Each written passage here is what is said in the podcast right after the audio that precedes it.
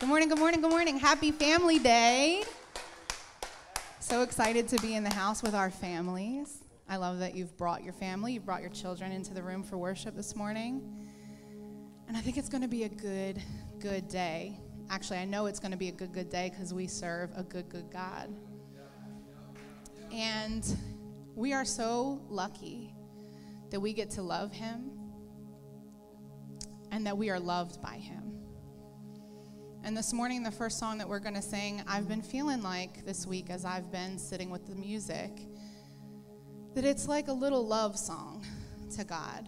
I kept saying, oh, it's a soft, easy, simple song. And that's true. The lyrics are soft, the lyrics are easy, simple to sing. But we the, the concept of being loved and feeling loved and giving our love to God is not always simple. But we can be loved in trial. We can love in trial. And then we can be loved and loved in triumph as well. And the lyrics of this song are fitting for both scenarios. So no matter what you're going through today, God sees you. And you can love him and you are loved by him in whatever it is that you're going through the trial or the triumph.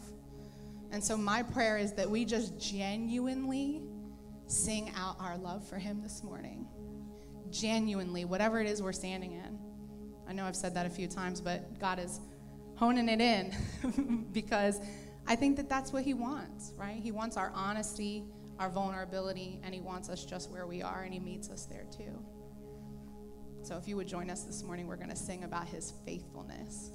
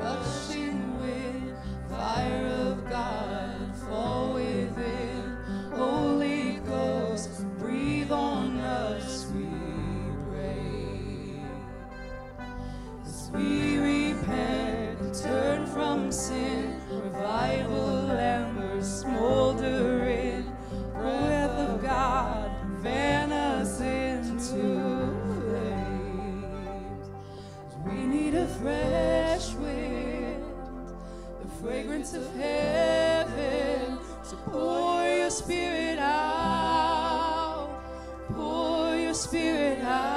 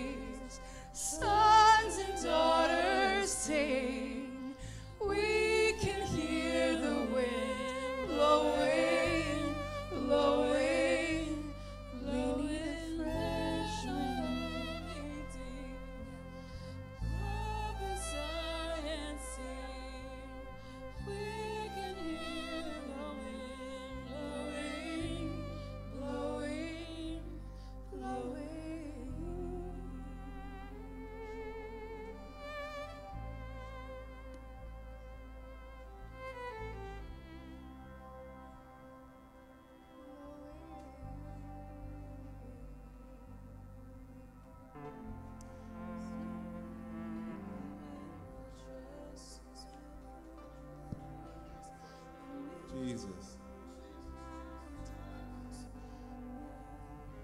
We thank you, God, that you are the God of the fresh wind. Lord, we thank you, Lord, that you just don't play the greatest hits, that you're writing a new song in our lives today. We thank you, Lord, that you are the same God from yesterday, today, and you are God worthy of expectation for tomorrow. So, Father, whether we see it or not, whether we understand it or not, whether we know our comings and our goings, whether things feel like they're easy peasy, lemon squeezy or not, Lord, we know that you are in control, Father. And we know, Lord, right now, I pray a clear ear for everyone in this house to hear your wind. We need a giddy spirit, a spirit of expectation. I'm talking about a spirit that doesn't wait to see what comes through the door. We're waiting at the window, expecting our Father to come home, expecting Him to bring something new, something that we need, something that only He can provide. I pray for a clarity in each and every one of your lives. I pray for a deep desire and a passion to not walk with your faith, but to run with it. I pray for you not to wait for the next generation to break a current curse. I pray. The word says when we put our hand to the plow, don't look back.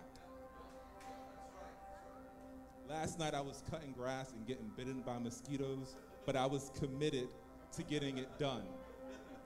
Don't let the devil mosquito bites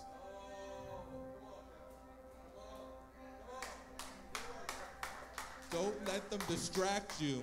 Your hand is on the plow, and my God is faithful to complete the work. So let's pray. But I just don't want to hear my voice. I want your Father to hear all of our voices in this moment. Dear Heavenly Father, Lord, we thank you, Lord, that you are in control, Father. I pray right now for a deep surrender in all the things that we want to own or hold on to, whether in the home, in the workplace, in our community. Father, I pray right now that we release them to you, knowing, Lord, that you leave no thing void in our lives, Father. I pray right now for the family that has empty cupboards, for them to be full. Father, I pray for provision over everyone in this house, Father. I thank you, God, that you are the God of miracles, Father. I pray right now that you touch everyone in need of one right now, Lord. And I pray, Lord, that they understand that you've never left the throne. And I pray right now that we know we are beloved sons and daughters, that our bloodline is that of a victor. So I pray right now victory, victory, victory over every household here represented today. I pray for every community represented here for a deep desire right now, Father, revival in our communities because we have a revival happening inside of us. In Jesus' name we pray, amen. Amen. Thank you. Thank you, guys. Good morning. My name is Kevin. This is my wife, Lisa. Good morning. Good morning. She said for me, she said, go up there and just pray quickly. That's what she said. I will be, I'll take her out to eat somewhere after church. Uh, online, we'll thank chat you for joining us. Thank you for joining us today. As you know, we got the kids in here. Kids, teens are getting ready to head back to school and start a new season, and we're so excited for them. Yeah, we wanted to take this time. If you didn't know, we kind of have this as our family weekend. We had fun yesterday at the park, hanging out together. Kids want to have fun. We want to have fun, right? But we know kids and teens, we know that this is a time of transition, right? You're, you've had a summer, you're getting ready to go back to school, whether you're going into kindergarten, eighth grade, college. It's a new season and it can be exciting, right? Can be an exciting time going back. But we know as your church that it can also be a time that it could be a little scary. You might be worried about who your friends are going to be. You might be worried about the workload, right? Older kids, how much work there's going to be. And you know what? As a Christian, sometimes it can feel a little scary being in your school, right? Maybe you don't have many Christian friends around you. Maybe people ask you, Do you believe in Jesus? And you say yes. What do you do on Sunday? Do you just play sports all day? Oh, you go to church. Why do you go to church? And it can take being brave, right, kids? Being brave with Jesus to be able to stand up for that. But we, as your church, want you to know today that God has gone before you, kids. He loves you so much. He has already prepared the way. So work hard this year. No matter what grade you're going into, work hard. But most importantly, way more important even than the work, parents, is that you love Jesus. Love him with all your heart, not just a little bit. Love him with everything. Dare to be a brave kid and love him with your whole heart. Follow Jesus every single day. And you know what? Same as us grown ups in here, he will not let us down. Okay? I'm going to read a verse really quick. Parents, this would be a great verse. I only was thinking of this this morning, I thought this to myself. This will be a great verse for our kids to memorize, even for us. Have them memorize this before going back to school. If you can hold that for me, Kevin. Okay, let me see if I can open this. It's in the book of Deuteronomy. I wrote it down so I could see it better. Deuteronomy chapter 31, verse 8. And it says, God is the one who goes ahead of you. He's already gone ahead of you, kids. He already knows who your teacher's going to be, how it's going to be. He will be with you, he promises. He will not fail you. He's not going to let you down. So do not fear. Amen. Amen. So, we're going to come together as a church family to pray for our kids and our teens, believing for the season ahead, just as Lisa just encouraged us in. So, if you don't mind, just reaching your hands out. If you're near a family or see some of the kiddos, just reach your hand out and join us. Join us in faith. Amen. Yes, Heavenly Father, we come together as a church, Lord, coming in agreement with these amazing families, these amazing parents and guardians that have been tasked with such an amazing ministry of being parents, Lord. And Father, we come together as their church, Lord, and we plead your blood over them. We pray for protection over them, Lord God, as they go into their schools, as they go into their daycares, as they go into their colleges this year. Lord, I thank you that you promised that you've gone ahead of them. You have prepared the way, Lord God. We pray for your favor over them this year favor with teachers, favor with leaders, favor in friendships, Lord God. Help them to know how to make friends and how to be a good friend, Lord God. And may they know that you are their absolute best friend, that you are there with them, that they can talk to you at any time. So, Lord, we pray that you would help them in their work, help them in all they do, Lord, but help them to stand up for you. That when someone asks them, give them the strength to say, Yes, I do know Jesus. Yes, I do love Jesus. Yes, I do go to a church on Sundays. I am part of that. Give them the strength, Lord God. And we pray for a blessing over them this year. We know how much you love them, Lord, and we stand with them this year. In Jesus' name we pray.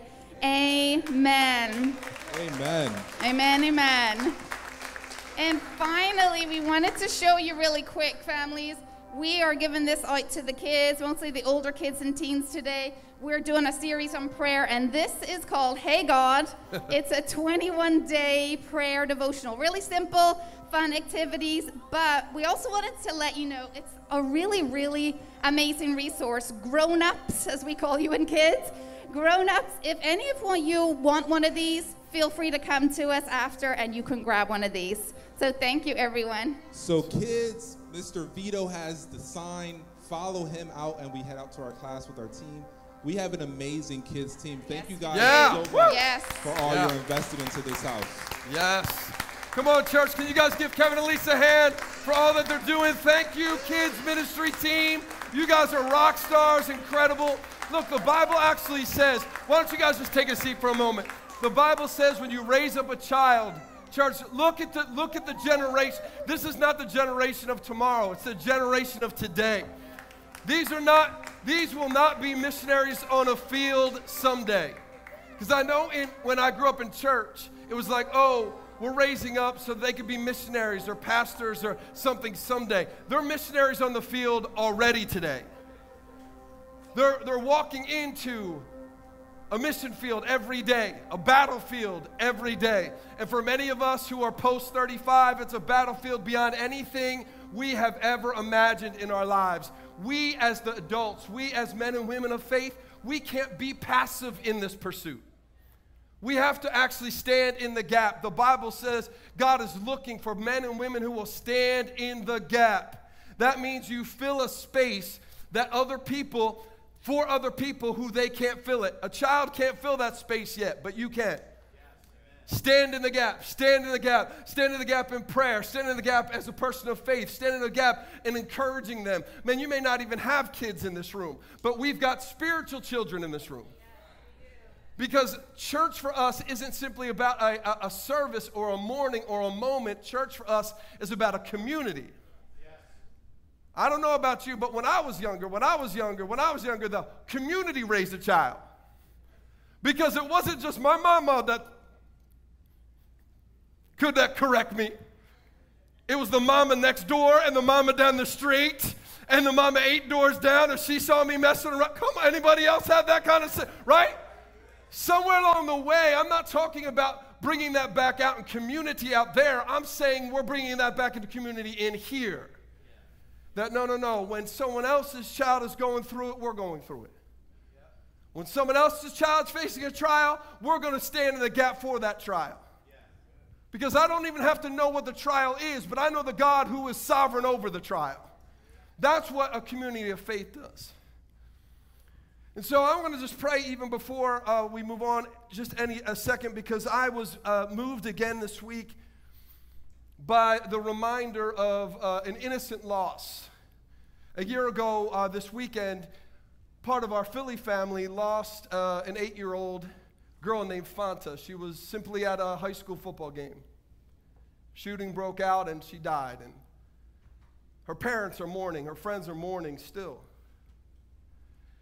You don't have to know Fanta because the Bible says we mourn with those who mourn. Part of our Philly family is mourning today. I want to pray for them. Pray that God heals their heart, shows up in the midst of their nights when they cry. I lost my dog in February, and I'm still, I still can't even. He was a dog. I can't imagine my eight-year-old daughter. Pray for God to move in Philly and on our kids' hearts. Not so they just don't have to face shootings, but so that they can be a light in the midst of a dark world that would continue to have shootings. I'm going to pray. Will you pray with me for that? I want to pray for that family. Because that family is our family.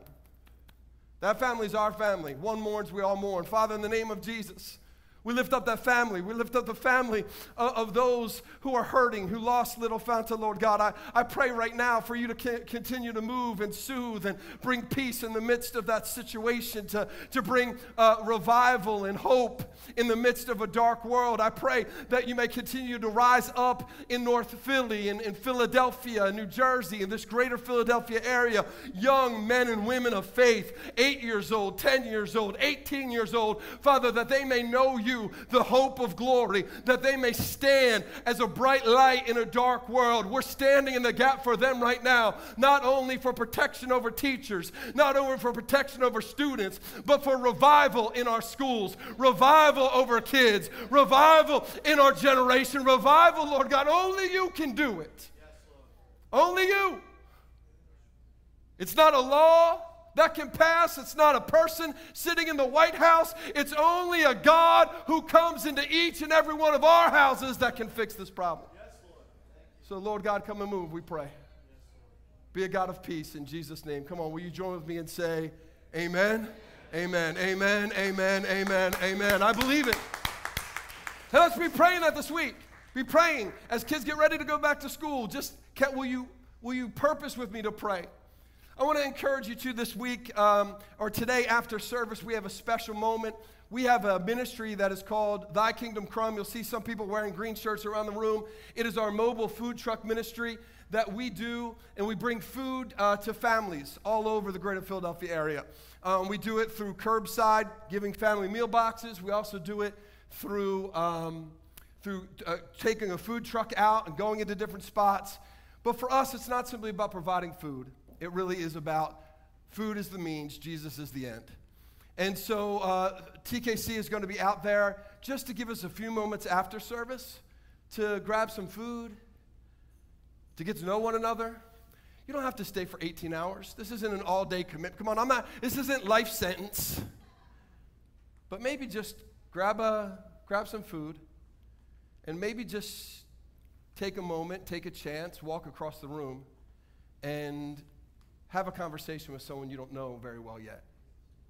Because I promise you, you can go to church with people for a really long time and still not really know them. This is just a time. So if you need to take it and go, take it and go, but we want to encourage you to come and stay and be a part of it and be praying for that ministry. There's so much to it. Um, so, hey, are you guys ready for the word this morning? Yeah. All right, no, no, no. Are you ready for the word this morning? Yeah. I'm ready for the word this morning. I'm, I'm actually excited uh, about bringing the word this morning um, in light of it being uh, um, kind of our family weekend and, and praying for kids and um, just being a part of it. And I, am not going to show the video, Jake. I, I, saw, I, saw, I saw you guys anxiously waiting. We had a video to show, and I'm like, nah, I'm just going to get in the Word. Is that all right? I'm just going to. We'll put a video up sometime. Well, you can go to social media see the video. We, we are, the video ain't going to change nobody. Come on, somebody. You can't, re, you can't count on a video, but you can count on the Word. So we're going to hop in the Word today. Uh, look, if you since you brought your Bible, why don't you open with me, with me to 2 Timothy chapter 1. 2 Timothy chapter 1. 2 Timothy is the 16th book of the New Testament. It's uh, kind of right there in the middle of the New Testament. It's written by the Apostle Paul. It's written to his spiritual son, Timothy, who happens to be the pastor of the church of Ephesus, which also has a book in the New Testament written to it uh, as well. And it's Paul really encouraging him as he goes through this Christian life and faces challenges as a person of faith. And what I love about the Bible when you read this stuff is you can say, man, I may not be the pastor of Ephesus, but uh, I'm thankful that God recognizes that as Christian people, we go through things. And, and, you don't have to be a pastor or the bishop of, of some city. It, it's just a, being a man or woman of faith. Sometimes we go through things. So it's how do we go through things? And that's the encouragement Paul's going to give us in this word. And if you need a title for today's uh, message, it's Hang Your Hat. Where do you hang your hat? Where do you hang your hat? Because this time of year, I don't know about you, may, some of you may not know this, but I happen to be a little bit of a football fan. Just saying, I like football. Um, and, and it's this time of year, oh, no one else in this room, you're a bunch of liars, right? But it's this time of year that as football fans, you're starting to try to figure out did your team make all the right moves? Did they sign the right free agents, right? Have they bolstered the line? Did they draft the right people? Why? Because you want to know can you proudly wear your hat out on the streets? And are you, are you able to actually hang your hat on the fact that they did everything in their power to make this year worth it so that you can succeed? Because you and I want to hang our hat on the E A G L E S Eagles. That's what I'm saying. And if you don't, we'll have prayer service for you afterwards. If you're a Cowboys fan, we'll kick the demons out. That's in Jesus' name. People are hiding right now. But the truth is, come on, uh, we ask this question in every area of our life, don't we? Where are we going to hang our hat? Is this stock? Is it going in the right direction for me to have my hat on it? Is this relationship that I'm in, is it going in the right direction? Can I hang my hat on it? Is, is, is this, uh, uh, uh, can, can I hang my hat on the word of this politician or my boss or my friend? And, and what we're really saying is, uh, what am I going to rely on? Can I trust? Is this trustworthy enough in order for me to count on it manifesting my hope in my life?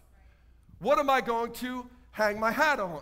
And now, this actually comes from when back in the day everybody would wear hats. I wanted to get one of those big, nice fedoras, and Danielle's like, no. No, wear a hat. There we go. And, it comes from when they would go in and they would hang a hat on a hat rack and hoping that the hat rack was strong enough to not fall off the wall. And that's really what we're asking this morning. What are we placing our trust in as men and women of faith so that our hope doesn't fall off the wall? So I guess the deeper question is when it comes to our spiritual lives, to the spiritual lives of our families and our kiddos, of our future generations, when it comes to the, uh, the, the, the, the future of what we're hoping for, what are we hanging our hat upon? What are we putting our trust in that will empower you and I to walk in holiness? What are we putting our trust in that will help us to love God with everything we've got and hold nothing back? What are we putting our, what are we putting our hope in that will help us to overcome the schemes of the enemy so that no weapon formed against us shall prosper? What are we putting our, what are we hanging our hat on that will keep us until the end? You know, when it really gets bad, when the labor pains increase, when we're when the church isn't able to be what the church is, what will keep us when we stand? What are we hanging our hats on? What will we trust to be enough to manifest those things in our life? These are real questions. Because we make these kind of decisions every day. The Bible tells us in Proverbs 3 5 and 6 trust in the Lord with all your heart. Right? The only way that we can trust in the Lord with all of our heart is first we have to love the Lord with all of our heart. Because trust comes out of love. Trust doesn't build love, love builds trust. So we, we actually love the Lord with all of our heart, so we can trust the Lord with all of our heart, and then we don't have to lean on our own understanding, our own logic, but He will direct our path. He'll make our path straight. There's such truth in this verse, isn't there? It's so beautiful. But, but in our lives, especially our spiritual lives, the truth is, as men and women of faith, we can have the best intentions on hanging our hat, but end up hanging it on the wrong hat rack. And that's what we do so often. We have the best intentions behind faith, but we're putting our trust in the wrong place when it comes to faith. This is why this verse is so important. Because Paul is talking to his spiritual son here, and he's saying, Timothy, I want you to know I understand there's going to be circumstances that uh, are challenging for you, but you are not left without power and you're not left without hope because inside of you, you have the Holy Spirit. Inside of you, you have the presence of Jesus. You have the King of Kings and Lord of Lords. Inside of you is greater. The one who is in you is greater than he that is in the world. I want you to know that you don't have to be passive, that you actually can be purposed in this pursuit of what God has in life. You actually can stir up something inside of you. And I love the fact that this, this verse is going to tell us that the faith that Timothy has didn't come from himself. And if you're a parent in this room on Family Day, I hope this encourages you because Timothy wasn't Timothy without his mother Lo- uh, Eunice, who and she wasn't his mother Eunice without her mother Lois. It was Lois who had power. It was Lois who had faith. It was Lois who dwelt in faith and was willing to pass down what she had to her children. She prioritized what was important. It wasn't power. It wasn't prestige. It wasn't success. It was the power of the Holy Spirit. It was faith in Jesus Christ. And because it was in her, it got in her daughter. And because it was in her daughter, it got in her son. The truth is, what we hang our hat on will determine what we pass on. Because what's in us, we will leave to those behind us. Not what we believe, not what we want, not what we hope. What's in us, we will leave behind us. 2 Timothy chapter 1 verse 5 says this, and this is really the main verse. It says, I'm reminded of your sincere faith, a faith that dwelt first in your grandmother Lois and then in your mother Eunice, and now I am sure, certain, dwells in you. You can underline that, dwells in you. For this reason, I remind you to fan and to flame the gift of God which is in you through the laying on of my hands. For God has not given us a spirit of fear, but of power and of love and of a sound mind. I love it. Before we go any further, I love that word sound mind. That comes from two Greek words, sozo and phreno. Sozo is saved, phreno is mind. He doesn't say a sound mind, it says a saved mind. Because people who have a saved mind think differently. It's not just think good thoughts. We're at Peter Pan, think good thoughts. I think I can fly. I think I can fly. Think happy thoughts and I'll fly. No, no. This is saved thinking. means we have to see things differently. I love this picture that this verse gives us because it's a picture of legacy of what was inside of these parents and grandparents got inside of someone else. And I love that it says it was genuine faith. Come on, let's ask the real question. How many of us really want to raise up our inner man and our inner, our inner woman with genuine faith? How many would love to, to be able to position ourselves to pass down to our friends, our family, our coworkers genuine faith? I'm not talking about religious views or weaponized Christian political views or simply the fact that church is a good idea to come to. I'm talking about genuine faith. Something that when those circumstances come, they can cling to because it's real. Real. I'm not talking about a theology, a belief, a philosophy. Jesus is none of them. Jesus is the King of kings and Lord of lords, and He is real. I think many of us have the best intentions for our faith, but hang our hopes on the wrong hope uh, on the wrong hat rack. We need to have a saved mind.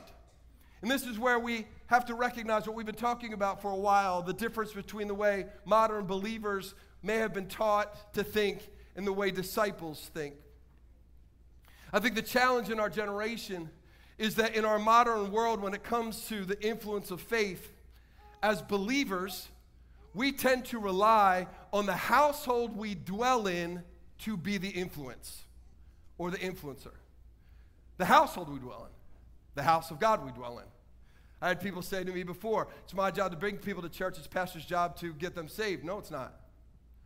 That's relying on the house to be the influencer.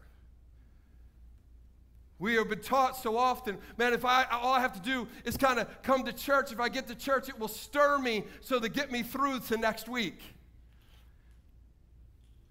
If, if, if, if I'm putting my hopes in, in the fact that if I can just have the right rules and the right dynamic in my household, then my kids won't mess up. But come on, how many of us know it didn't work for us? Oh, it's just me. It did not. I had lots of rules. I had lots of good dynamic. I, we're putting our hope on, we're hanging our hat on the wrong hat rack. Best intentions. Don't want my kid to get messed up. Don't want my kid to not love Jesus. Don't want my kid to run with the wrong folks. Let me get the right dynamic. Let, let me set the right household so the household can influence their decision. We do the same thing at work. We want to, we want to believe that our, our coworkers, knowing that we go to church, will somehow convince them that Jesus is real. But let's be honest, it doesn't work. Because we are relying on the influence of the house. As believers, we've hung our hat on this in our world today. That's why we need to sozo phreno, think like saved people. See, disciples don't wait for the house to be the influencer. Disciples are influenced by the faith that dwells inside of them. It is not external faith, but internal faith that actually drives them and motivates them to move. This is what Lois and Eunice did. They allowed the faith that was inside of them, that dwelt inside of them, to come out of them and be the influencer of the world. So the question is today who are we hanging our hat on? What are we hanging our hat on? Being good enough? Just letting people know that we come to church somehow, sometimes?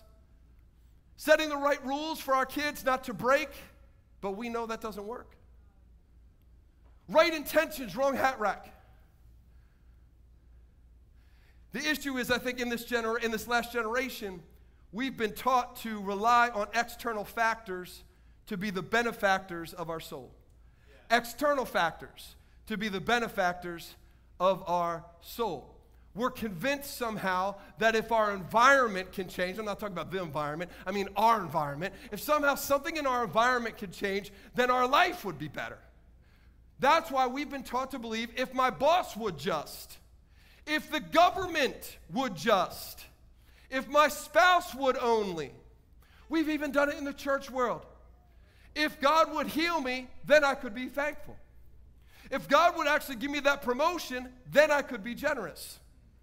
If, if, if, if I could just make it to church today and get into worship, I know then I will feel better. This thing of counting on external factors to be the benefit of our life is in all of us. This is how I know it's in all of us because it doesn't matter where any of us go to Target shopping. If you go to Target and go shopping and somebody's kids are acting the fool, come on, you know what I'm talking about because you've been there. Hopefully, it's not your kid that I'm talking about. If it is, forgive me. But like some kids acting the fool, and there's an urge inside of every one of us, come on, somebody, to correct it. Because they are messing up my shopping experience. Uh huh. And come on, that parent should know better. And this is what's wrong with this world kids gone crazy. We have an urge to correct it. As if, as if, if all the kids in Target were acting right, then the world wasn't going to be crazy anymore. As if we could just have a good environment. See, we would convince ourselves that everything was all right in the world, but kids still getting shot down the road at a football game. Oh, but, but, my shopping experience is good, so the world must be okay. No, no, kids still taking their life because they don't have hope. This is inside all of us.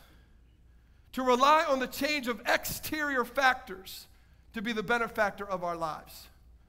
Someone else or something else's issue to change, and it will benefit me. It's not because we're bad, it's because we're human. But it's the wrong part of our humanity we're connecting to. Genesis 3, it's part of the original temptation. The original temptation in verse 6, the enemy comes and says, Eve, Eve, this environment needs to change. It's not suitable for you. If, if you could just take that fruit, if you could change the environment, if you could just add something different to your life, your life would be so much, come on, church, better. And this is where the enemy wants us. And I need us to understand this, especially in the church world today. This is where the enemy wants us. The enemy wants to make us atmosphere addicts, where we are addicted to the atmosphere, where we are, we are fixated by the atmosphere, where we find our fixed from the atmosphere around us rather than from the God in the midst of that atmosphere. It's why we talk about worship songs and the way that we feel in worship and whether we like to raise our hands or not, or whether clapping makes us comfortable, or whether lights should be on or lights should be off. We are talking about the atmosphere because that's what our soul benefits from. Because we can hide, or we can get energized, or we can feel the goosebumps.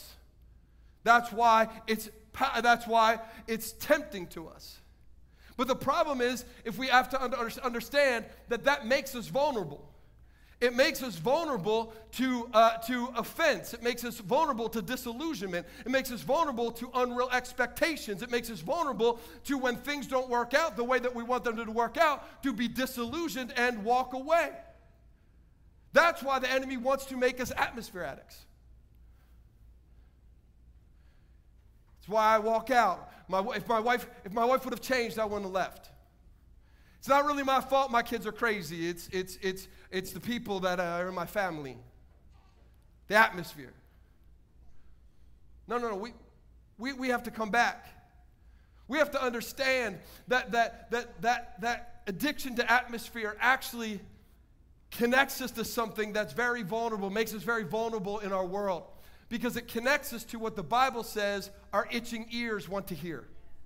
And just a few chapters later in 2 Timothy 4, verse 3, Paul says, Church, be aware that in the end times there's going to be people that will create atmosphere that you're going to want to hear and your soul's going to be energized from it. Why does it want it? Because it has been taught it benefits from it. But it's going to undermine our life. And so, over the last decades in church life, we spent countless hours and countless resource and time creating the right environment for people. trying with everything to create the right environment for worship. We've created props and, and cafes and lounges and sermon series to create better environments with the hope that that environment would create faith in people. And I get it because we did it and we did it really well. I preached on it all over. I went to conferences to speak about it. And here's the truth. Here's the truth. Here, atmosphere keeps people. Because that is where our soul is taught to look to the benefit from. So the moment you walked in, you started to look for the atmosphere. Whatever atmosphere you think is spiritual or you think is beneficial or you think will make you comfortable with God, you started unconsciously to look for it because your soul thinks that's how I'm going to benefit from it. So environment will atmosphere will keep people until the atmosphere changes. Until there's a pandemic. Come on, church. Until there's a pandemic. And then the atmosphere in my living room is not the same as the atmosphere sitting in church. And so, faith, that faith that we thought was so important, starts to wander away.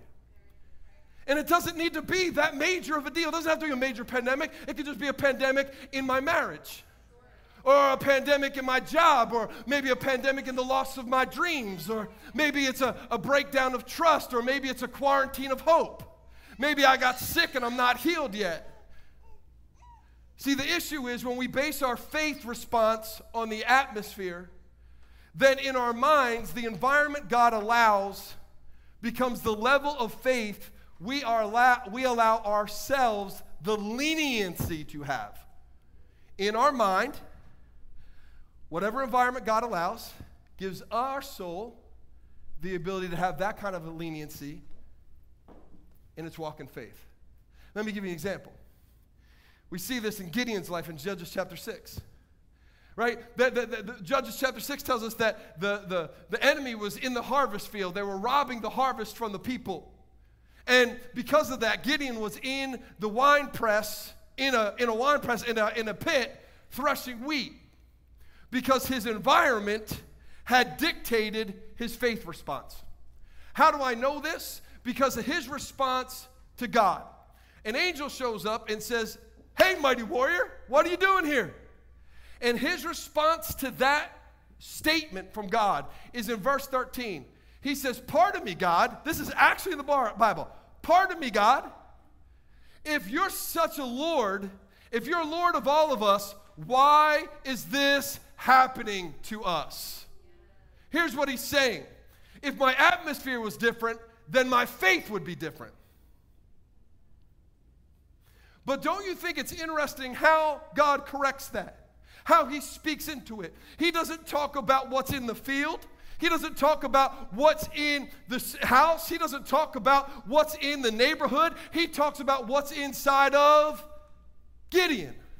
What was inside of him that made him think that way about God and rely on his atmosphere rather than rely on the God of the atmosphere? It's not what's in the environment around him, it was what was in the environment inside of him that mattered. Matter of fact, we see this. Jesus in Luke chapter 9 has three people all at once come to him. And one person says, I'll follow you no matter where you go. And he says, I want you to know, don't have a house, don't have a lot of money, don't have a lot of things. Um, so if environment matters to you, this probably isn't your best choice. Another one says, let me bury my dad first. Another one says, let me go talk to my family before I make this big decision. And Jesus is saying, man, that what they are saying is when all these external fa- if all these external factors line up, then all is good with my response. And Jesus says you're missing it. It's not when external factors line up that'll make the difference. It's when I line up with your heart that'll make the difference. The truth is, my friends, we can even see this in the Pharisees, can't we? And the Pharisees get a bad rap, by the way, a lot of times, I think. But the Pharisees were just trying to change their nation. They were trying to change their nation. But they thought, they thought, they thought that the if they created the right atmosphere, that the right atmosphere would change their nation. So, do you know how they did that? They created 613 laws. They tried to change the law, they tried to change rules. They dressed certain ways. They wouldn't eat with certain people. They believed in segregation. They believed that there was an us and a them. And if the world understood those rules and the us and them and the th- and the reason why they did what they did, that that would change their nation. But you know the truth is it didn't. It made it worse. It made it worse. That's why Jesus comes and points out to them that the only core thing that can change us is found in Matthew 16 24. If you want to be my disciple, you must deny self, pick up your cross, and follow me. I don't know about you, but that does not sound like a good atmosphere. Like, like last time that I was in Israel, I, I, I hurt my ankle and I had a boot on, so I walked down the Via Dolorosa on crutches uphill, downhill, in the heat. It was hard. My hands were bleeding and blistered. It was painful just walking that distance on crutches. I can't even imagine the pain of carrying a cross. So, Jesus is not telling us that the atmosphere of faith is going to be easy. The atmosphere of faith is going to be uh, good. The atmosphere of faith is going to be comfortable. He's saying the only thing that matters is a constant, persistent pursuit of a person and his name is Jesus. Are you and I hanging our hat on Jesus? Not making sure that I bring my kids to church so the church straightens them out. I'm hanging my hat on Jesus. I'm hanging my hat on His word that says if I raise them up in the way of the Lord, come on, if I am authentic, if I am real, if I am blessing them and praying over them and believing for them, that when they get older, they won't be perfect, but they'll be walking with Jesus. See, see, see, that's where it has to be. My, pers- my, my pursuit isn't for the better atmosphere. My pursuit is for connection to the person. Can I get real with you just for a moment? I'm going to take this to a deeper level, a bigger picture. Many of us, including myself, grew up in a country and in generations where there were certain parameters of culture that protected us and shielded us from actually having to manifest faith. Manifest a deep faith, a deep trust in God. Not a trust not of God, uh, not for God or about God, but a deep trust in God. And somewhere along the way, we believed, we lived in what we believed was a Christian nation with Christian values and Christian laws and Christian views. Now, now I, I recognize that many, many of our black and brown families today didn't experience that. But in the prevalent church world, in the view of the church as a whole in America, there's this belief that since we lived in this Christian world, in this with Christian values and Christian laws and Christian views, it's, it, it's, it's staggering right now. It's, it's, it, it's causing men and women, Christian folk, to struggle today. Because for generations in our country, the church was perceived to be standing on the moral high ground. The church was perceived to, be, to have maintained a sense of cultural superiority. But today, we've lost that cultural superiority. We're no longer the dominant force when it comes to culture or politics or core family values. And here's the kicker because we depended on them to be the influencer, because we depended on the house we built to be the influencer, we are freaking out because we depended on the house to be the influencer rather than the faith that dwelt in us to be the influencer of our world. That's why we're struggling today to get back to XYZ because if we could just get back to XYZ, then everything would be good. But it wasn't good back then. It just insulated us from having to manifest faith. We want a God culture, God wants God carriers. I'm going to say it again, America. We want a God culture. God wants God carriers. Because when we want a God culture, we will focus our energy on creating the atmosphere of Christianized viewpoints. But if we become God carriers everywhere we go, and anyone we come in contact with comes in contact with the love of God, the power of God, the forgiveness of God, the mercy of God, the grace of God, the overnatural, uh, the supernatural power of the Spirit of God. Romans 1:17 is clear, the righteous shall live by faith. It does not say the righteous shall live in the comfort of a culture of faith. It says the righteous will live by manifesting faith. I don't manifest faith in the comfortable. I manifest faith in the uncomfortable. Hey, Peter, get out of the boat in a raging storm is not comfortable. Hey, Shadrach, Meshach, Abednego, hop into a fiery furnace. Not comfortable. Hey, Daniel, get in the lion's den. Not comfortable. Hey, Lazarus, die so that I can resurrect you. Not comfortable. Hey, Jesus, suffer hell for your people. Not comfortable. What will we hang our hat on? What are we depending on?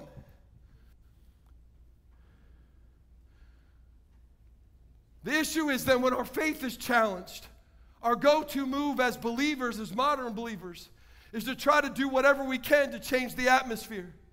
To change the atmosphere of our nation or our laws or our communities or in our house or in the church. Instead of learning to dwell and trust in the Lord despite the atmosphere.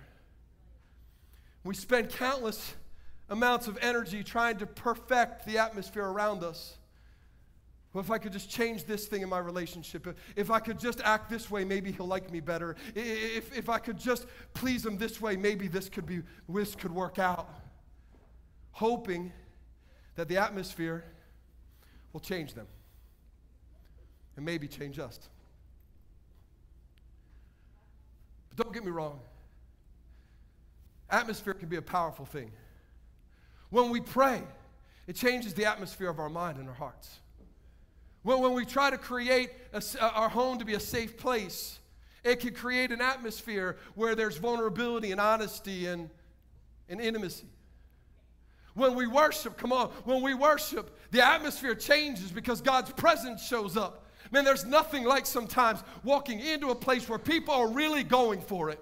I mean, I can tell when we've actually spent time as a family in this place in worship before we came in because you're coming in ready to go for it. And when we go for it, there's something that happens in that environment. Man, you get the goosebumps and it's awesome. Matter of fact, Revelation 4 8 tells me that in heaven, heaven, the atmosphere of heaven is worship, right? The angels are crying out, Holy, holy, holy, holy, holy. But it is not the atmosphere of worship that makes God holy or even heaven holy. It is the presence of God that makes heaven holy. It is the presence of God that makes our worship holy. It's not the goosebumps, the lights on, the lights off, hands up, hands down, clapping, on beat, off beat, good voice, no voice. It doesn't matter. It's the presence of a king. These are all God uh, good things, but we cannot confuse them for the God thing that we've been called to, which is faith dwelling in us. I love Acts 16, verse 1. I love this because it tells me that Timothy's family was messed up. Because sometimes you read the Bible, you're like, yeah, of course he loved Jesus. He had a perfect family. No, not everybody in Timothy's family was on board. Not everybody was on the same page. The Bible says that he had his mother. His mother was Jewish, but a believer. But then it says, but his daddy was Greek. The insinuation is that his daddy was not a believer. Now, for you and I, that's good news. That's really good news because what it says to me is that we don't have to be perfect, we just have to be purposed. I want to take some pressure off some parents today, some folk today. You don't have to be a perfect parent. You don't have to run little Johnny and Susie and Stacy to everything and be everywhere and at every parent teacher conference and make sure they're at every event or, or they're not or they're gonna, they're gonna get screwed up if they don't have everything the way you they're called to live in your world. Oh, diff, diff, diff. They're not called to be your world. You don't have to be the perfect spouse. You don't have to be the perfect Christian. You and I just have to be purposed. Purpose to set our heart on God and to pursue Him with everything we've got. The truth is, my friends, we all have, but my daddy is Greek moment inside of us. Some of us have, but my dad was emotionally unavailable to me. He never told me he loved me. He was always working. Good provider, but I don't, I don't really know how to love my kids because he never loved me. Some of us have a mom that had anger issues. Some of us can say, man, I don't really know because my boyfriend or girlfriend really broke my heart when it comes to relationships. But, Pastor, you've got to understand, I've been hurt in church before. No, all of us have a but my daddy is Greek moment in our lives. What I love about this story is that the truth is that might have been prevalent in their home, but it was not pervasive. The faith that dwelt in Lois and Eunice was more powerful than the imperfection they dwelt in. Let me say that again. The faith that dwelt inside of them was more powerful than the imperfection that they dwelt in. Some of us need to grab a hold of that. The Bible says in verse 5 that faith dwelt in them. That verb in the Greek is an aorist verb. It actually means it started and goes on and on and on. It means they continually inhabited faith, no matter the circumstance. Faith. And I'm not talking about an idea or a philosophy, I'm talking about a person. His name's Jesus. Because faith is the God deposit that He placed inside of us. It's our reliance and our connection to His presence being active inside of our lives. It's our willing daily submission to His Lordship, His sovereignty, His goodness, His grace, His love made manifest so that we can trust it, so that we can be real in our lives. Not perfect, just purposed. Purpose to do what? In this house, we're going to serve the Lord. As for me and my house, we're going to serve the Lord. As for me and my house, we're going to serve the I know, but soccer practice. As for me and my house, we're going to serve the Lord. I know, but we've got band practice. As for me and my house, we're going to serve the Lord. I know, but my friends don't think as for me and my house, we're going to serve the Lord. But it can't be a rule. It can't be in them if it's not first in us. That's why it's got to be built not on an atmosphere, but on a person who's Jesus. That's why Jesus says in Matthew 7, verse 24, foolish people build on atmosphere, wise people build on a rock. A rock is not a, uh, an environment. A rock is not an atmosphere. A rock in the Bible is a person. His name is Jesus. Jesus is the rock, the chief cornerstone, the rock of ages, the rock that gave water when they were thirsty in the desert and was split open, the rock the builders rejected. He's a tried stone, a precious cornerstone that they threw out, but God restored. He's the capstone of the house of God. It's not an ideology, a philosophy trying to do better. It's actually a person who we're called to dwell with. Jesus says it like this in John 14, 23. If you love me and do the command and, and follow my word, my Father will love you. And listen what it says. And we, he will make our home in you. Yeah. We'll dwell with you. Faith dwells. We're almost done. How y'all doing? I'm sweaty. I need a drink. We need to take courage by Lois and Eunice. They didn't have it all together. They didn't have the best atmosphere. I'm sure there were some squabbles. Come on, somebody. Mama wants this and daddy wants that. Oh, there's going to be some issues. But when Lois and Eunice inhabited the, this purpose, they allowed the faith that dwelled in them to produce a love of God that manifested trust in God, which became the deciding factor, not the environment. It was this faith that dwelled in them that produced, what does it say? A child of genuine faith. Yes. I love that Greek word, genuine faith. Do you know what that means? That word actually in the Greek means sincere, non hypocritical. That's those two words actually are. It's a combination of no hypocrite. You produce a child that is a non actor, one who doesn't wear masks, one who doesn't rely on outside props, but makes faith his home. Faith, Jesus, his home. The person of Jesus, the promises of Jesus, the purpose of Jesus. It's not the atmosphere, but the king who reigns despite the atmosphere that makes our faith sincere. He's our, so, our focus, so that even if He changes it or doesn't change the circumstance, it doesn't matter because my eyes never leave the focus of who I'm called to focus on.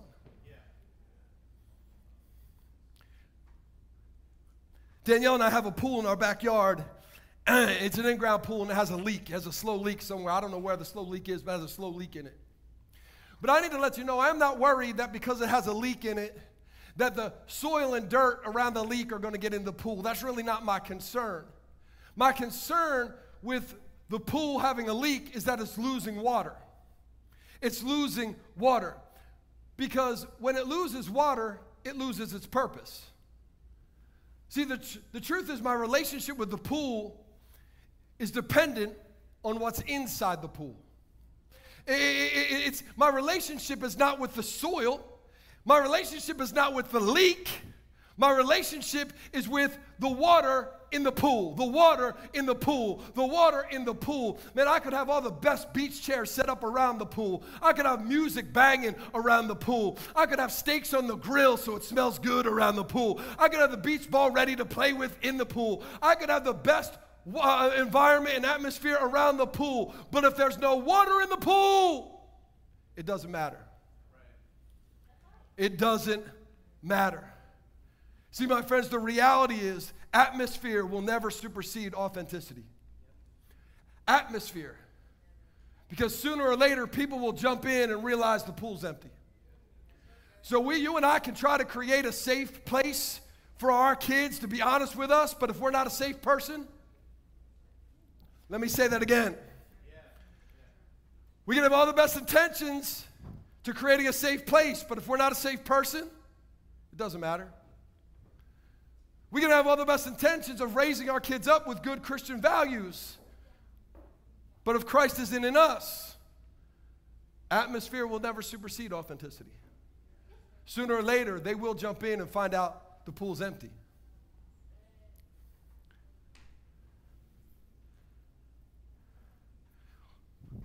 What am I hanging my hat on? Atmosphere or authenticity? In Forge this week, which is our men's discipleship groups, we have men and women's discipleship groups here that go throughout the week. It's uh, video teaching, and then we get on Zoom meetings to, to walk this thing through. And you can find out more about that at the end of service. But we were looking at this verse in Ephesians 5:15 that says, "When you walk, walk in wisdom circumspectly." And that, that word is always interesting to me. That word circumspect actually means intentionally, with purpose. Do you and I realize that God is a God that is intentional? He is intentional. Just look at creation. There was light and land before there was plants and humanity. Because if there wasn't light and land first, we'd be swimming in the darkness. Come on, and plants couldn't grow because there's no light. And he didn't just hope that the garden would work, he actually put Adam in the garden to tend to it. So it wasn't just relying on the atmosphere of the garden, he was purposed to actually put someone into the garden to intentionally take care of it and manifest his presence in it. Hey, Adam, here's your job. In the middle of this, bring forth who I am. Has not changed for you and I. Faith, my friends, is knowing that God has intentionally inserted himself into our situation and trusting him to be him in the midst of it and making him our dwelling place. Moses says in Psalm 90, verse 1, Moses says, Lord, you have been our dwelling place for all generations. That's what must have gotten into his spiritual kids, Joshua and Caleb. Because when you look in the Old Testament, Joshua and, and, Caleb could not have depended on the, uh, on the environment, on the culture, on the nation around them to get in line for them. Their culture that they were living in had a mindset that was counter to who they were called to be. Do you remember in Numbers 13? They go in and spy the land and they come out and they go, environment's all wrong. Too many big people, too many big trials, too many big obstacles. We can't do this thing. Good thing Joshua and Caleb made God their dwelling place. Because they had to rely on who dwelt in them, the presence of God, not in people or culture or right government or right environment. Matter of fact, the next chapter, Joshua stands up in the midst of it and says, What's wrong with you people? God led us here. God can overcome the conquer uh, the, the battles. God is stronger than the giants. God is bigger than the issues. God can knock down the obstacles. God has led us. Why are we afraid? God has led us. God has led us. God has led us. It wasn't an environment he was trying to create, it was a person he knew. It was a person he knew. One of my favorite verses is uh, Exodus 33 11. It says, When Moses left the tent of meeting, Joshua stayed. Joshua stayed. He got as close to God as he was allowed to go. And though everyone else walked away, he said, I'm going to dwell right here. I'm going to stand right here. I'm not going to be moved by what they do. I know who I have been called to love, and I'm going to position myself to love them with everything I've got. I'm going to make this place my dwelling place.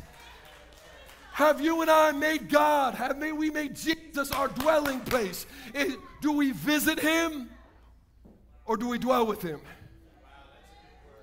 Is he our spiritual ATM that we go to when we're running a little short?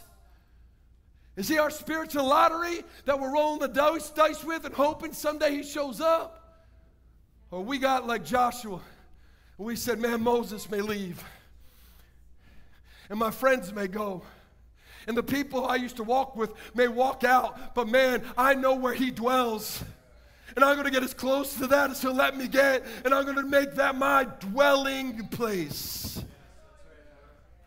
So the question, my friends, is who are we dwelling with? Who dwells in us?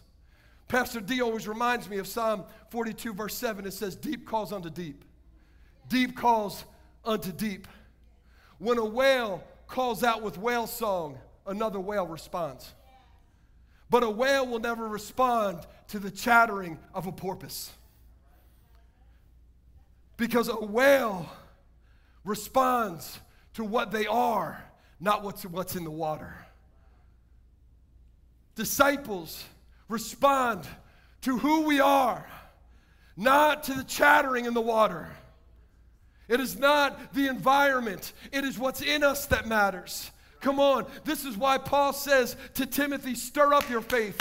Fan it into flames. Be intentional with God. Don't let faith grow cold. Let the deep spirit that's inside of you call out to the deep Holy Spirit for more. We sang that song today Holy Spirit, more. Holy Spirit, more. Holy Spirit, more. Holy Spirit, more. Let that be our heart's cry. God, there's not enough of you in me. There's not enough of me in you right now. God, I'm standing too far away from the door. I'm hanging my hat on the Christian life, on how good I've been, or how nice I can do it, or the fact that people know I'm a Christian, or I hope my kids know that I love God. No, no, no, no. I'm hanging my hat in dwelling with you, in trusting you, and knowing you, because the more I know you, the more the atmosphere doesn't matter, because you are the God of atmosphere. You are the God above the atmosphere. You are the God that can change circumstance.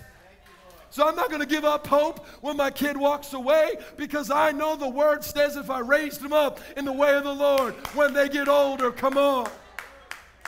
How do I know that? How can I trust it? Because I know the one who spoke it. It's not about the faith that I can muster, it's about the faith that I know. Come on, church. How amazing is it that God says you can stir me up? Excuse me? That's what that verse said, by the way. That verse did not say, wait for God to stir you up. Wait for circumstance to stir you up. Wait for the preacher to preach a message that stirs you up. Do you know what that word said? It said, stir me up. Stir up God. We get to stir up God when we spend time with Him, when we get in His Word, when we get in His presence, when we actually w- decide to, to, to prioritize His Word, His way, His will, His kingdom. That is what makes it authentic. This is atmosphere. That is authenticity.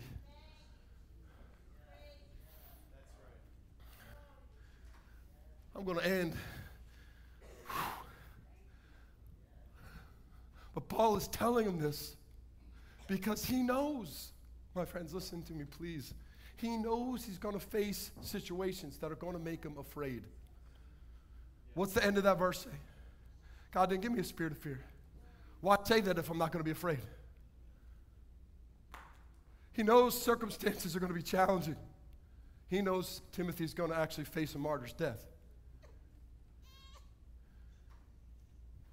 He knows that just being a pastor of church isn't going to be enough. He knows having good Christian friends like Paul ain't going to be enough. He knows the atmosphere of just singing worship ain't going to be enough. He said, You got to stir up something that's deep. let the deep things of God stir up the deep things in you. Because we're going to have to fight a Goliath. We've got Goliaths coming. Whether you're 14 today, 44, or 84, you've got Goliath coming. And this generation can't fight a Goliath with a TikTok video or a better GPA average or an SAT score. And we can't fight our Goliath with a promotion or swipe right on Tinder or an increase in our followers. We've got to fight our Goliath the same way David did. He certainly couldn't count on his environment. The environment he faced was a man twice his size, skilled as a warrior when he was a mere shepherd boy, a teenager. He had an army behind him. David, he had scaredy cats who were ready to run at the slightest moment. He had his brothers telling him he couldn't, his family telling him he couldn't, his king telling him he couldn't. But do you know who told him he could? The one he knew was a shepherd because he got to know him when no one saw him, when he was alone in the sheep field at night. When he was in his quarantine time, come on, somebody. When he was in his winter season, when he wasn't on the stage of life, when no one noticed him, when he wasn't being promoted, when everyone overlooked him, when everyone thought he was inca- inconsequential, when everyone thought he was unqualified, he was working to know a God who was a shepherd. So when his Goliath came, do you know what he said? He said, King Saul, don't care what you think. The same God that rescued me from the paw of the bear and the mouth of the lion is the same God I know today that I can hang my hat on, who will rescue me from this uncircumcised Philistine. I don't need him to run away. I don't need my king to pass a law to make things better. I don't need the army to come with me because I have the king of the heavenly armies who's got my back. Because David had private victories with God, he was able to fight public battles for God. You want to know what will really change your kids? When you actually have private victories with God. When you actually do the private work. Because they can smell fake atmosphere. That's why it's not working in church anymore. They got the sniffer. Mom, why are you always talking about Jesus? I ain't never see you with him. Why are you singing like that on church real loud? When you turn on worship all week, when I heard you curse out that barista for just putting almond milk instead of oat milk. Oh, I'm just telling on myself right now. Everybody look away. It's not your public persona that'll change this generation.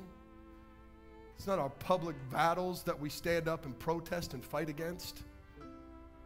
If you ain't authentic in the home, it's not going to be authentically passed down in them. Man, I've messed up as a dad more times than I could count. I've been a Greek dad to my, my son more times than I can count. But I want to be like Lois in Eunice that says, Man, Timothy's daddy Timothy's daddy may have been Greek, but he's going to be raised by a heavenly father. He may have come from some messed up background. His daddy might be all dysfunctional, but the heavenly father I'm going to raise him with, he ain't. And that's who I'm going to hang my hat on. My trust is in the Lord. My trust is in the Lord. And the more that He dwells with me and I actually get close and dwell with Him, let the atmosphere come. Let the circumstance rise. Let people not like church come against my God. It's okay because it ain't going to sway me. Because I know who I dwell with and I know who dwells in me. And I am persuaded to believe that he who began the good work in me will bring it on to completion.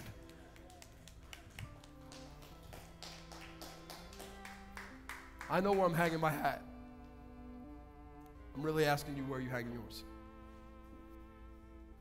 You don't have to be perfect this morning. Thank God. There only there's one who was. That's all that there ever needed to be. But all I need to do is be purposed to hang my hat on him. So maybe you've been hanging your hat on how good you've been, or that you came from a church background, or you've been trying to be good. But my friends, that's not really going to get you anywhere. Today, I'm asking you will you make a decision to hang your hat on the love of Jesus Christ for your life? Hang your hat on Him being Savior and Lord? That means He makes the decisions. His word, not my opinion, matters. His way, not my will. Because if you are willing to do that, I promise you, there will be real faith that dwells up inside of you. Real faith. Real faith that will hold you until the day He comes. Because He who starts the work in you, He is faithful to bring it to completion. Come on, let's pray. Whew. Jesus, Jesus, Jesus, Jesus. My friends, here we are this morning. I'm asking you, this whole message has been an invitation to hang your hat on the gift, the free gift of salvation of Jesus. Not in a Christianized worldview, not in the hope that this nation becomes a Christian nation again, as if it ever was.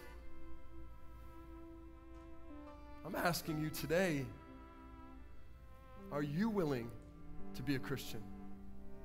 Are you willing to give your life to Jesus Christ and to intentionally lay down your will for His?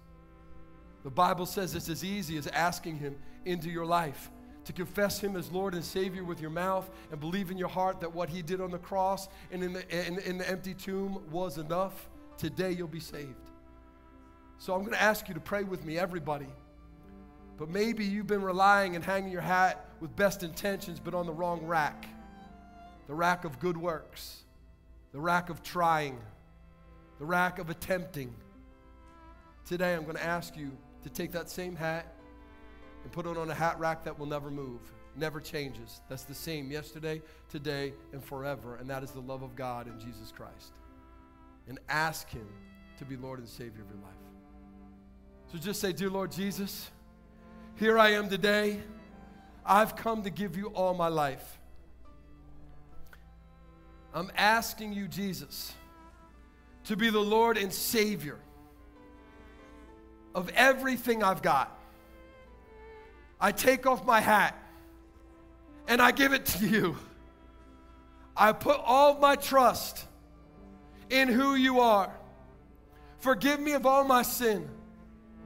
Cleanse me of everything I've done wrong. Fill me with your spirit and make me your child. I choose from this day forward to live for you, to dwell with you, to walk in your word, to walk in your will, to walk in your way for your glory and not mine. In Jesus' name, I trust you. Amen and amen. Come on, can we give God a shout of glory? If you trust Him today, He's worthy. Hallelujah. Oh, I love good atmosphere. I'm, I'm hoping and praying next week, even though it's Labor Day. I told Danielle, I already got my outfit picked out next week because it's the last day I can wear white. Someone say amen. Good, it's Labor Day, I can wear white. But I'm praying that some authentic worship happens this week outside of this place. That, that, that some authentic pursuit of Jesus happens out there. So that when we get in here, it ain't a jump start. When we get in here, we, we just following on. When we come in here, we don't start at ground zero. Well, we're starting level 20. Come on, and then, then next week 25. And then th- we atmosphere will change with authenticity.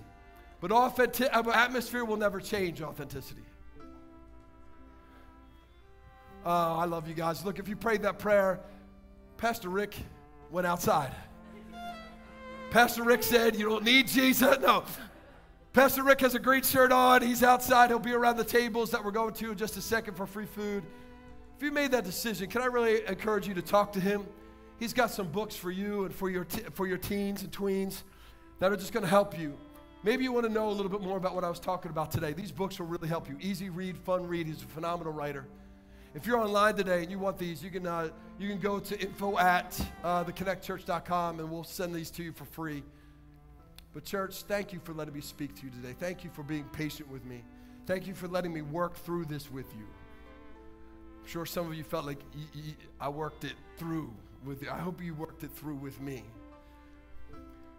One last thing we're going to do before we go today Pastor Irene's going to come and she's going to uh, help us in wor- worshiping with our offering today. And, you know, your offering is an expression of how we depend and dwell on Him as well. It's part of everything. That thing that we said about everything, love Him with everything, this is part of that.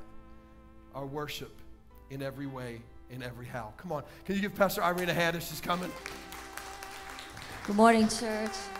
What a great message. Don't we have the best pastor, Pastor Kyle? Speaking about genuine faith, let's give him a hand. I want to talk a little bit about genuine faith as well. It's an honor to give today, isn't it, church, into the house? So I'm going to put up a, a verse in a minute if you guys could put that verse up. But I just want to remind you there's ways to give up on the screens also. There's offering envelopes all around the auditorium, and there's the kiosks, and there's that great QR code that you can put your camera phone on as well. So there's a wonderful verse in Colossians chapter 2, and Colossians has a lot of great verses about giving thanks. And I'm going to talk about gratitude. We don't have to wait till Thanksgiving, right, church, talk about gratitude, right? So let's put that verse up Colossians chapter 2. It says, So then, just as you receive Christ Jesus as Lord, continue to live your lives in Him, rooted and built, strengthened in the faith as you were taught. We talked about faith today, and overflowing with thankfulness. And that part really stood out to me overflowing with thankfulness. What is coming out of my heart, you know? And this week I had some trials. I was squeezed a little bit, and I was wondering what is coming out of my heart. Anybody else had trials this week? I know I'm not the only one. I know I've heard some trials that were going on in the house. And we want to be overflowing, you know, with thankfulness, to have that coming out of our heart. Because it says that we are to give thanks in everything. For that is the will of God, it says in Scripture in 1 Thessalonians. So, whether you're going through a trial or not, what's coming out of us? Are we giving thanks? We just sang so beautifully today, church, didn't we? Some beautiful songs, some of my favorite songs. He's our rock of ages. We stand on his faithfulness. We asked him to blow his spirit upon us and pour his spirit upon us. And he did, didn't he, church? He is faithful. He is faithful. So we can have overflowing hearts today of gratitude as we give to him. So will you pray with me, church? Father in heaven, we thank you so much. Father, we want to have that genuine faith that Pastor Kyle spoke about today, that our hearts would be overflowing with thankfulness toward you and praising you no matter whether we're in a trial or in a time of blessing. We give you praise, we give you honor. You are that rock of ages that we can stand upon. You blew your spirit through this place today, Father, for you are faithful. You are our mighty fortress, our deliverer, our rock, our high tower, God. We could go on and on about how great you are. So we give to you today, Father, with a thankful heart. May our hearts be overflowing with love and gratitude for you today. And all God's people said, Amen. Amen. Amen. Thank Come on, give. Pastor Irene a hand really quick. All right, can you guys just stand with me really quickly? We're going to go out. Uh, we got the free food truck. It's, it's ready. There's all sorts of great things. If you have your kiddos, make sure you pick up your kiddos, take them out there. There's special stuff for the kiddos as well. Um, and uh, we have, I know there's water ice out there. There's hot dogs and cookies and all sorts of goodies. I can't, there's a list, and I can't even remember the whole list, but it's good. Thank you. Thank you for being here. Thank you for investing who you are into who He is. May the Lord God Almighty bless you and may He keep you. May His face shine upon you this week. May you know Him better each and every day, better than you've ever known before. May He open our ears to hear His voice, our hearts to receive His love, our souls to be submitted to His will. And may He fill us to the very depths of our being with the Spirit of God that comes from Him, that we may know Him, love Him, trust Him, and dwell with Him like never before. In Jesus' name, amen. God bless you guys. I'll see you out of the truck. I'll see you next week.